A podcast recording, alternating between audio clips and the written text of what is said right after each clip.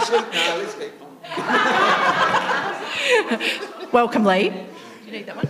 Cheers. Tom is up next week. Roxanne's um, just a little bit ahead of herself there.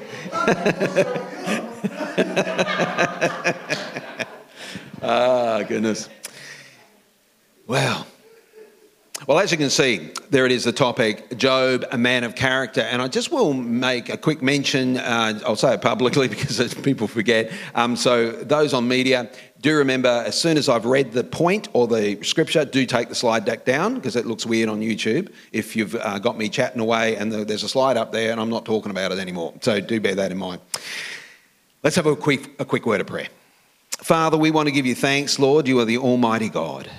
And. Um, as a church, uh, there was a wonderfully positive, exciting, enthusiastic atmosphere here in the church this morning, and we thank you for that, Lord. But we're also a church, we want to be real. We want to deal with the realities of being in this world, which is fallen, and sometimes there is suffering. And uh, no one on planet Earth knows that more than the character Job. And so, Father, as we explore uh, the story of his life this morning, we pray that you'd speak to us in the name of Jesus. Amen. Well, welcome uh, to just a one off message here on the topic Job, a man of character. Job, a man of character. Now, as I've been reading the um, Bible commentator Henry Morris, he writes an excellent commentary about the, the life of Job. And one of the things that um, he states is that he thinks Job could be the oldest complete book of the Bible meaning that the early chapters of Genesis obviously come before Job, but the latter chapters may well come after his life. So, in other words, as a complete book, it's possible it's the oldest complete book of the Bible. I lean that way as well. I know there were some modern scholars in the late 1800s that felt, oh, Job could have been written during the period of the exile because it matches some of that literature. But the reality is that form of literature had been around for a couple of thousand years. And, uh, and the problem is with their statement too, is it completely clashes with the Jewish folk and what they believed, the ancient Jewish folk, about the book of Job. They considered a very ancient document, and so did the early church. And uh, I, I lean that way as well. I think it may well have been a complete book before Genesis was even finished. Um, now, Abraham is not mentioned in the book. And that is one of the reasons I lean that way. You'll see that right throughout the scriptures. Abraham's always looked back as the beginning of the patriarchs. The fact that Job doesn't even mention Abraham is again a leaning to me. It was written probably a little bit before Abraham's life. The events took place a little bit before Abraham's life.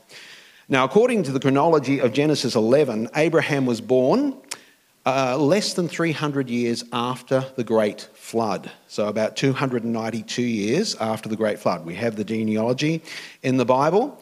And therefore, the Great Flood, if Job was perhaps even a little earlier than Abraham, um, may have only been 250 years or something before. So, you'd think it'd be fresh, still kind of in their minds.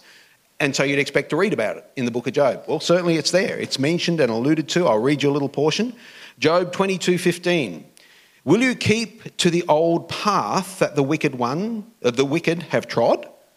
They were carried off before their time, their foundations washed away by a flood. They said to God, Leave us alone. What can the Almighty do to us? Something that seems to be clearly referring to the great flood there in the book of Job.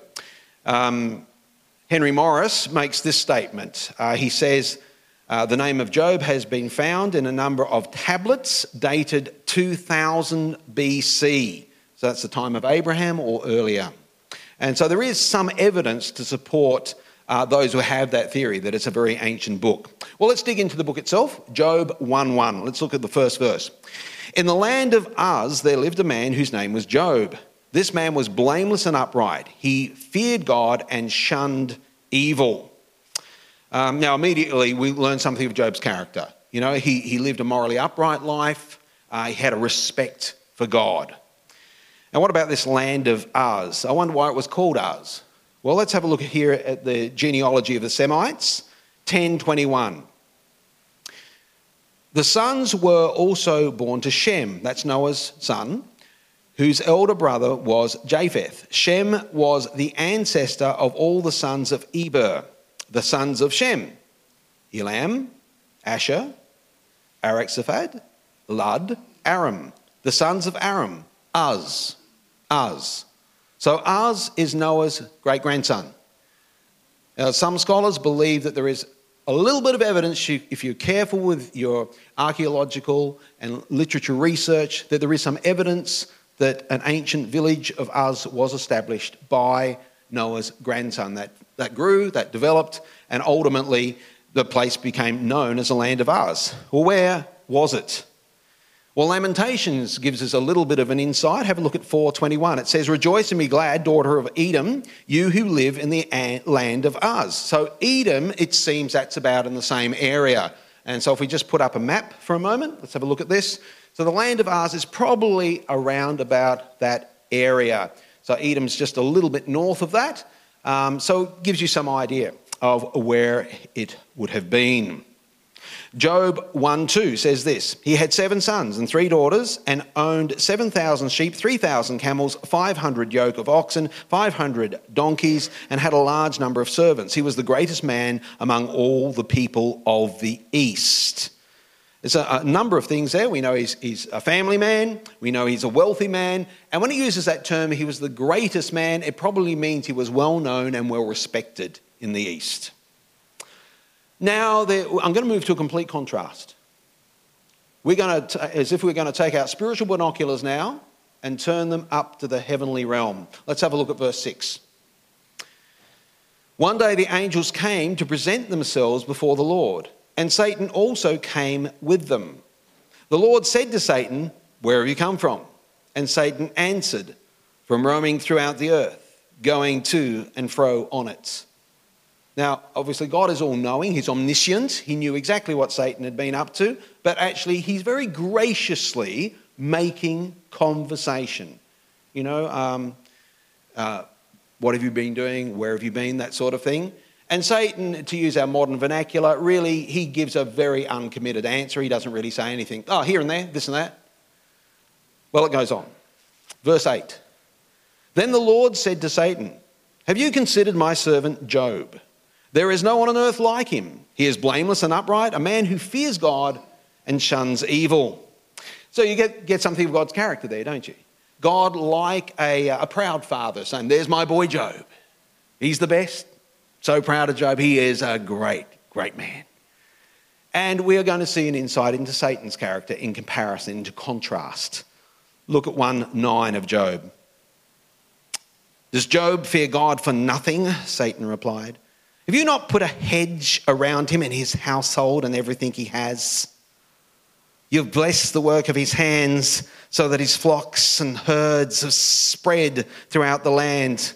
Now, stretch out your hand and strike everything he has, and surely he will curse you to your face. Classic example of Satan's character. Satan is into tearing down. God is proud, pleased with his servant Job. He's, you know, he's elevating him.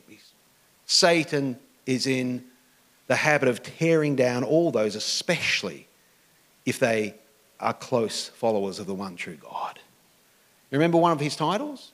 The old King Jimmy puts it this way The accuser of the brethren, a title of Satan, 1210 of Revelation.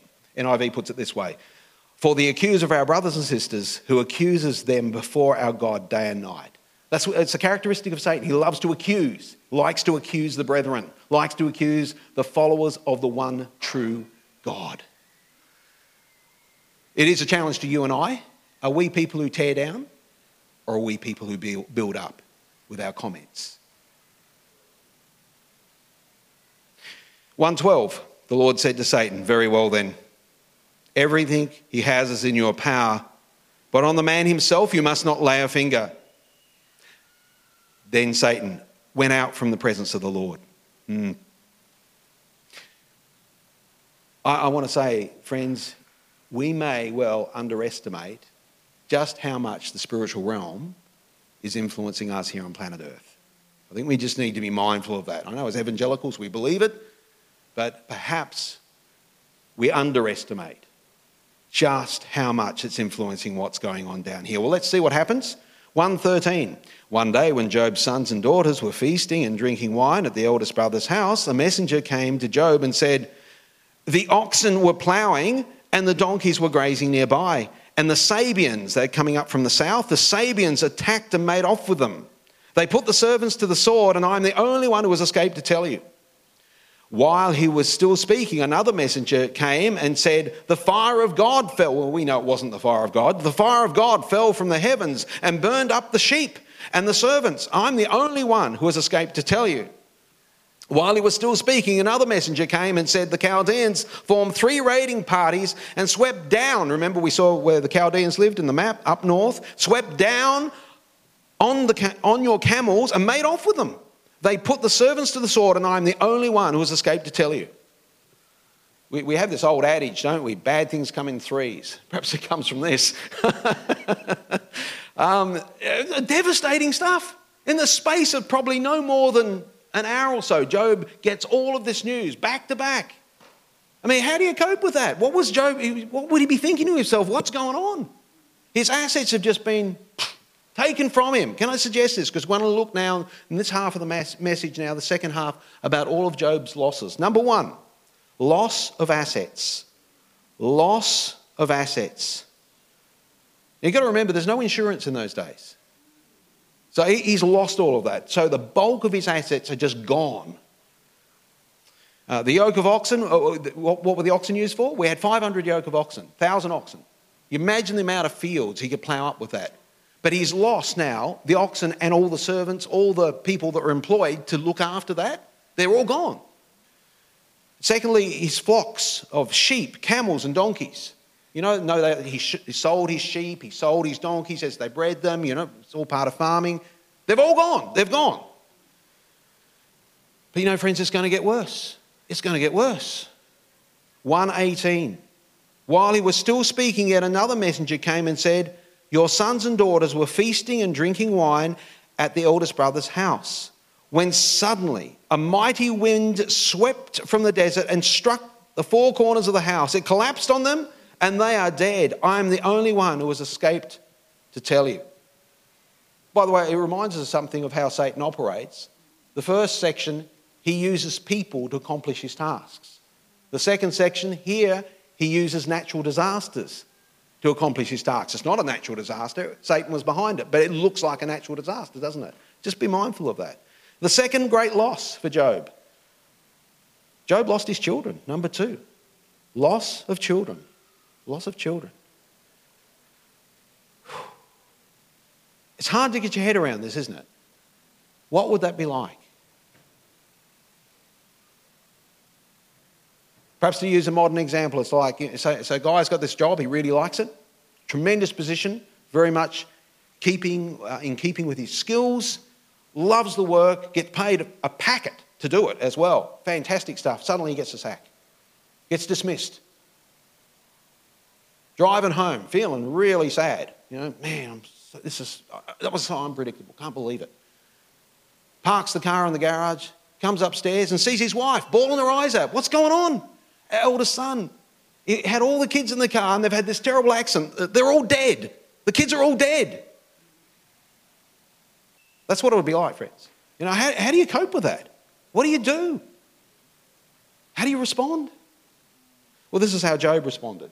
120. At this, Job got up and tore his robe and shaved his head. He fell to the ground in worship and said, Naked I came from my mother's womb, and naked I shall depart. The Lord gave, and the Lord has taken away.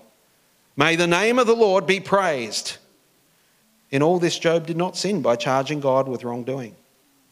Extraordinary. Absolutely extraordinary. First of all, it's a cultural thing. He shaves his head and tears his robe. It's a, a cultural thing of mourning, uh, of loss, of grief, and that, that was very predictable. What was not predictable is then he fell on his knees and worshipped God. May the name of the Lord be praised. May the name of the Lord be praised. Extraordinary. And you see, this is what the Father in heaven, the Creator, was saying about him. His character is amazing. My boy Job. Well, we sung a song about it today. Remember? Matt Redman wrote the song Blessed Be Your Name based on those verses I just read. Remember, you give and take away, you give and take away, we sung. My heart will choose to say, Lord, blessed be your name. Other lines in the song, one of the verses Blessed be your name on the road marked with suffering. Though there's pain in the offering, blessed be your name. Wow. You know, it's so easy to grumble when we experience loss. Um, many of us at the moment, we're, we're facing these rising interest rates. And so, whether you've got a mortgage or whether you're renting a house, either way, you're going to be paying more money out. Uh, Pammy and I were just uh, chatting about it the other day, and so we're, we're about 270 bucks worse off than what we were, and that's about to rise to 310 bucks a month worse off than what we were. Um, you know, we, we, all of us are thinking we could do without this. um, but um, we heard other news this week. Um, just a few days ago, uh, I got this email, as my wife did, and it's basically saying, You have avoided land tax. So when we, we shot off to England, we rented our house out, it's about six and a half years ago. And um, because we'd lived there for years, you don't have to pay land tax if you're living in the house, but you rent it out, you have to pay land tax. Well, we I think we kind of knew that, but we'd totally forgotten about it. And so we get this very formal legal document saying you're, you know, six and a half years behind in your land tax. And I think, oh, goodness, okay. And uh, Pammy actually called them up and they said, well, actually, it's very common. People just completely, if, unless they do this as a business, they completely forget about it. Um, but we still got to pay that three and a half grand that we owe. so that we got to dump. So I, I drive into church that day. This is, I think it was Tuesday or Wednesday this week, and I'm grumbling. Man, I'm really cranky about it. You know, so very bad attitude. So none of this. Blessed be your name, Lord. I'm grumbling. but you know that's the reality, friends. I mean, we can so often have what is a much more minor loss and not have anything like that extraordinary attitude that Job carried. And I do want to thank you too as a congregation because I, know that probably some of you are thinking, as we saw it in the offerings in um, June and July, we had a real dip in our offerings, and some of you are probably thinking, "Oh man, what are we going to do about these interest rates?" And uh, in August, I know the offerings a really big offering again for August, which is great to see, and it speaks of your faith. You might have got a shaken a bit, but you, are back into saying, "No, I'm going to put God first with my finances, no matter what." So thank you for doing that. In fact, um, the offering in August was 49% higher than the offering in July, so quite a significant step up. But you see, it wasn't just his assets that he lost, was it? He lost his kids, his adult sons and daughters, 10 in total. I know of a pastor who had a similar loss. Um, some of you may have heard of Pastor Danny Guglielmucci. He pastors the Edge Church in Adelaide. Fantastic church. I have been there. I don't know if he's still pastoring, but he planted it and grew a mega church there. Um, at the Crossway Conference, we had him out one year. He was the keynote speaker. And also, as when I was on staff at Crossway, we had him twice, I think it was, to speak at the staff retreat. Uh, so, Crossway being a mega church, a lot of staff on the staff retreat. So, there used to be over 70 of us at the staff retreat and twice he was the keynote speaker, so I got to know him. I used to make a beeline to sit next to him for lunch, which I, which I did most of the time. Fortunately, we hit it off, got on really well. He's a funny guy, but a very insightful man. You know, one day he leans across to me like this. He's, he's having lunch and he whispers it. He says, just a little secret between you, me and you, Lee. Little, little secret between me and you, Lee. Yeah, right. I don't do emails. My secretary does them all. But yeah, funny guy. He's had a couple of major tragedies with his sons. Let me tell you about what happened in 2016. His son, um, Chris, Chris Guglielmucci, uh, was a youth pastor of Victory Church in Adelaide. 2016, he's running a youth camp. Um, about 100 teenagers there at the youth camp, and a storm sweeps over the youth camp. Chris is struck with lightning and killed. Just like that. Here's, let's have a look at the campsite. So, this is on the same day, I understand, when the picture was taken. Storm was swept over. Somewhere around there, Chris was just struck with lightning, Chris Guglielmucci, and died. So here he is, Danny's son, Pastor Danny's son, the one I got to know. he's running the youth camp for God, and apparently a very, very good youth camp. He was very good at the skills of very talented musician, singer, and youth leader, preacher. There he is running the youth camp, and he gets struck dead with lightning during the youth camp. No one else dies, just Chris. I mean, how does Danny cope with that? He's dad. God, what are you doing? What's that all about? But you see, it gets worse than that. He's married, young wife, four kids. Dad's gone, husband's gone, struck with lightning as he's running a youth camp.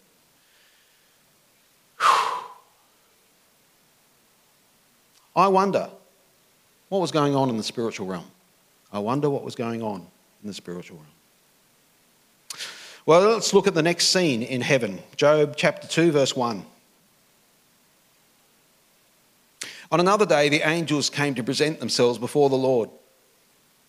And Satan also came with them to present himself before him. And the Lord said to Satan, Where have you come from? And Satan answered the Lord, From roaming throughout the earth and going to and forth on it. Then the Lord said to Satan, Have you considered my servant Job? There is no one on earth like him. He is blameless and upright, a man who fears God and shuns evil. And he still maintains his integrity, though you incited me against him to ruin him without reason. Another way that could be translated is, Though I lifted my protection from him. Look at Satan's response skin for skin a man will give all he has for his own life. Now stretch out your hand and strike his flesh and bones, and he will surely curse you to your face. The Lord said to Satan, Very well then, he is in your hands, but you must spare his life. Satan wasted no time. Verse 7 So Satan went out from the presence of the Lord and afflicted Job with painful sores from the soles of his feet to the crown of his head. Then Job took a piece of broken pottery and scraped himself with it and sat among the ashes. My goodness. You know, it's one thing to go through trials when you feel okay. But what if you're also feeling physically extremely unwell? Just makes everything so much worse. Now, by the way, when his friends come and see Job later, we'll read about that in a moment, Job is so disfigured by, these, by what's going on with his skin, with this condition, they barely recognized him. So this is serious. And he's sitting out in the ash heap. That's the dump. He goes to the local dump, sits there, scrapes himself a bunch of pottery. Man. Number three. Another loss for Job loss of physical health. Loss of physical health. Let me tell the story of Fudge. Fudge is a, a youth leader I knew when I was in Sydney, and um, he's a great guy. If you've ever heard me say cool bananas, that's who I got it from. He used to say it all the time. um, Fudge, he was a youth leader himself, but also used to, for his own youth group, but he used to minister to a lot of young people.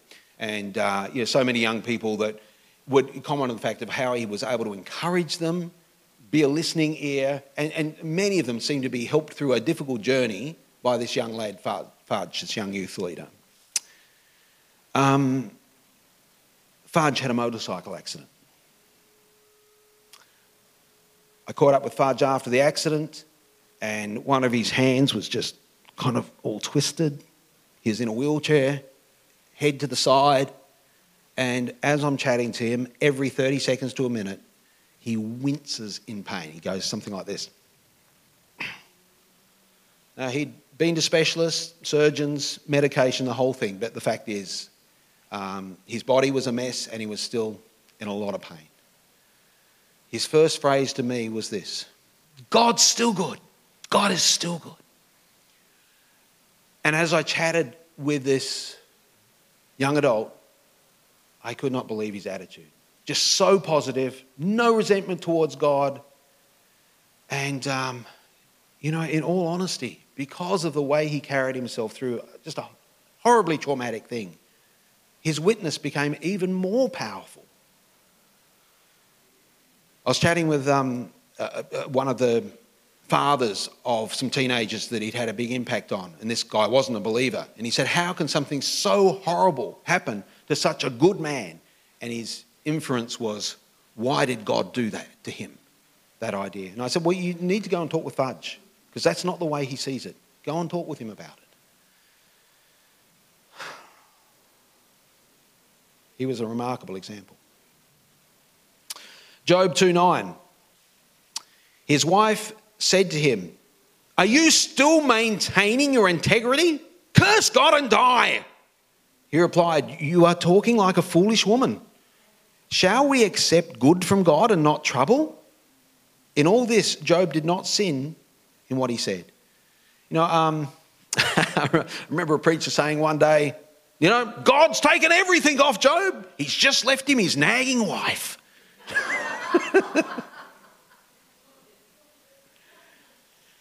ah, but it's another loss for Job, isn't it? Number four, loss of his wife's respect. Number four, loss of his wife's respect. You know, just, just quietly, friends, sometimes your spouse can give you the worst advice under the sun. Seriously, they can. You know, um, and there's a, there's a few shakes and nods and pats around the place. um, but where do you think that advice came from? Curse God and die.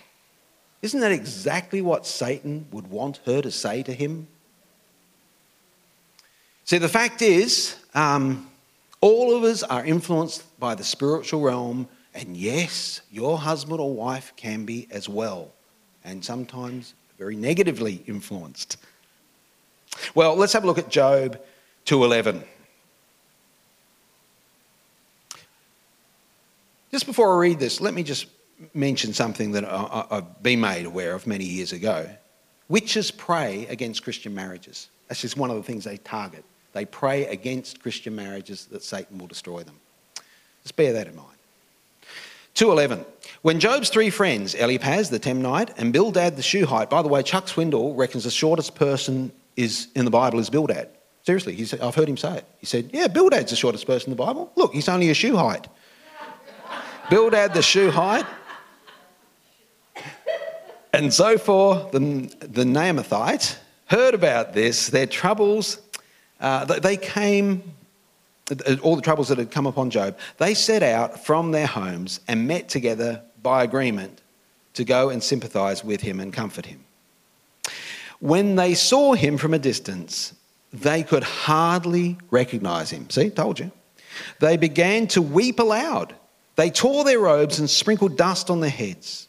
Then they sat on the ground with him for seven days and seven nights. No one said a word to him because they saw how great his suffering was. Now, let me pause there for a moment. These guys, I think, were very good friends. You know, um, they arrived purely to be there with him, and they were. I mean, they, they were gobsmacked. They just started to, to bawl their eyes out when they saw his suffering. They sat with him. They didn't say anything for seven days. They just wanted to be there with him. But, friends, one of the things that I have seen over the years, no matter how good your friendships are, Satan can get in there and destroy them. Let's have a look what happened to Eliphaz. Job 4:12. Eliphaz says this, "A word was secretly brought to me, my ears caught a whisper of it, amid disquieting dreams in the night, when deep sleep falls on people. Fear and trembling seized me and made all my bones shake. A spirit glided past my face. The hair on my body stood on end. It stopped, but I could not tell what it was. A form stood before my eyes, and I heard a hushed voice Can a mortal be more righteous than God? Can even a strong man be more pure than his maker?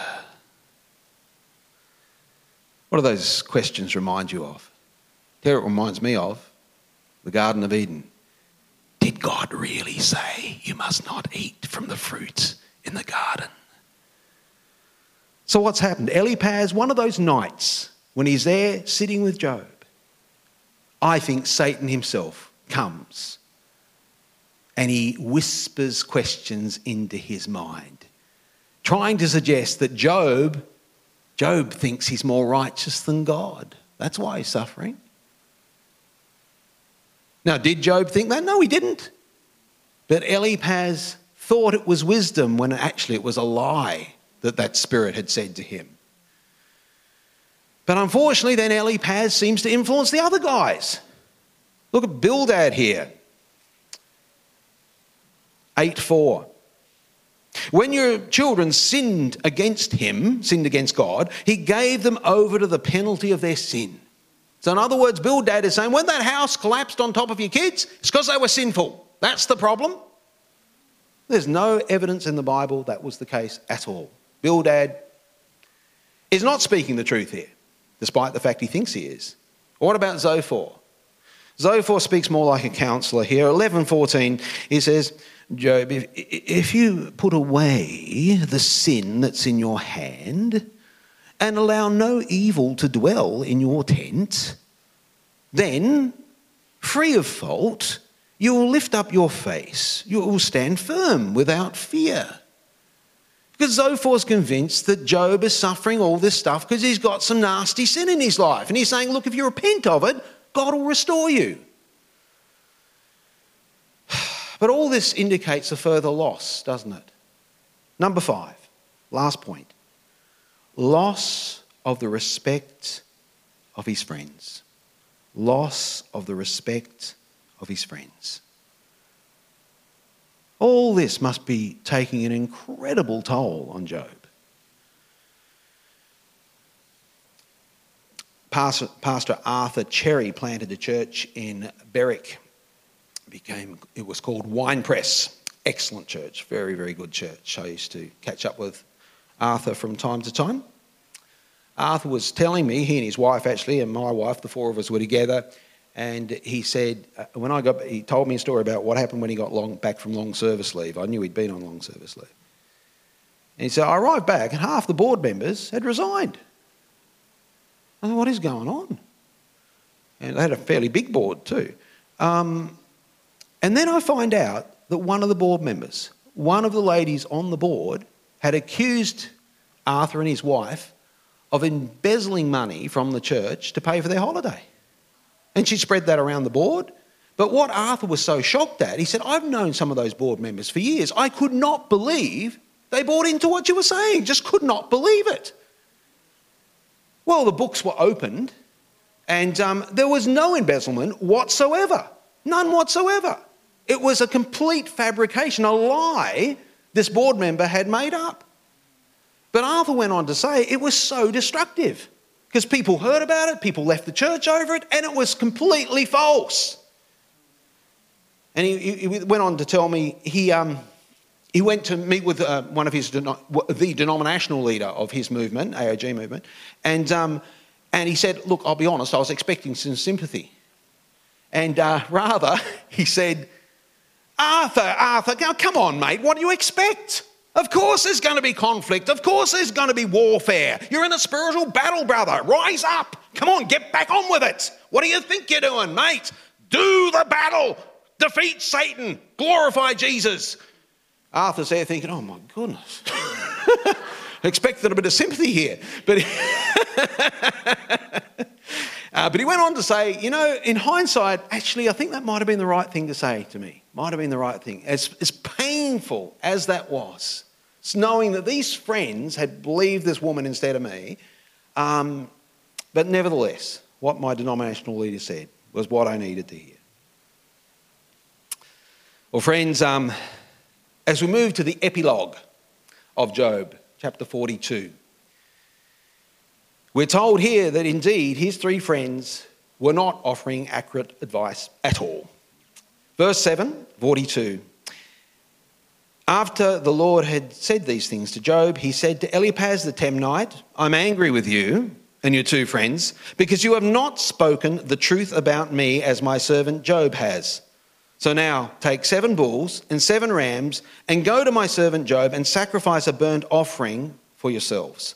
My servant Job will pray for you, and I will accept his prayer and not deal with you according to your folly. That would have been humbling for them. You have not spoken the truth about me as my servant Job has. He says it again. So Eliphaz the Temanite, Bildad the Shuhite, Zophar the Naamathite did what the Lord told them. And the Lord accepted Job's prayer. After Job had prayed for his friends, the Lord restored his fortunes and gave him twice as much as he had before. I was saying this to um, one of our brothers this morning. In the thick of suffering, in the heat of trial, you can feel it's going to go, it's going to last forever. But mostly trials don't. Mostly trials are for a season. For Job, it may have been several months. That's the most natural reading of it. Probably a few months. Job went through all this suffering. But it didn't go forever. And I just want to say that as a word to you this morning. You may be going through a serious patch at the moment. It's difficult, it's a trial. But my word to you from the scriptures this morning is friends, it's a season. It's a season. God is going to turn the corner. He will help you out of this in time. It may not be very long, maybe just around the corner. Let's read these final words.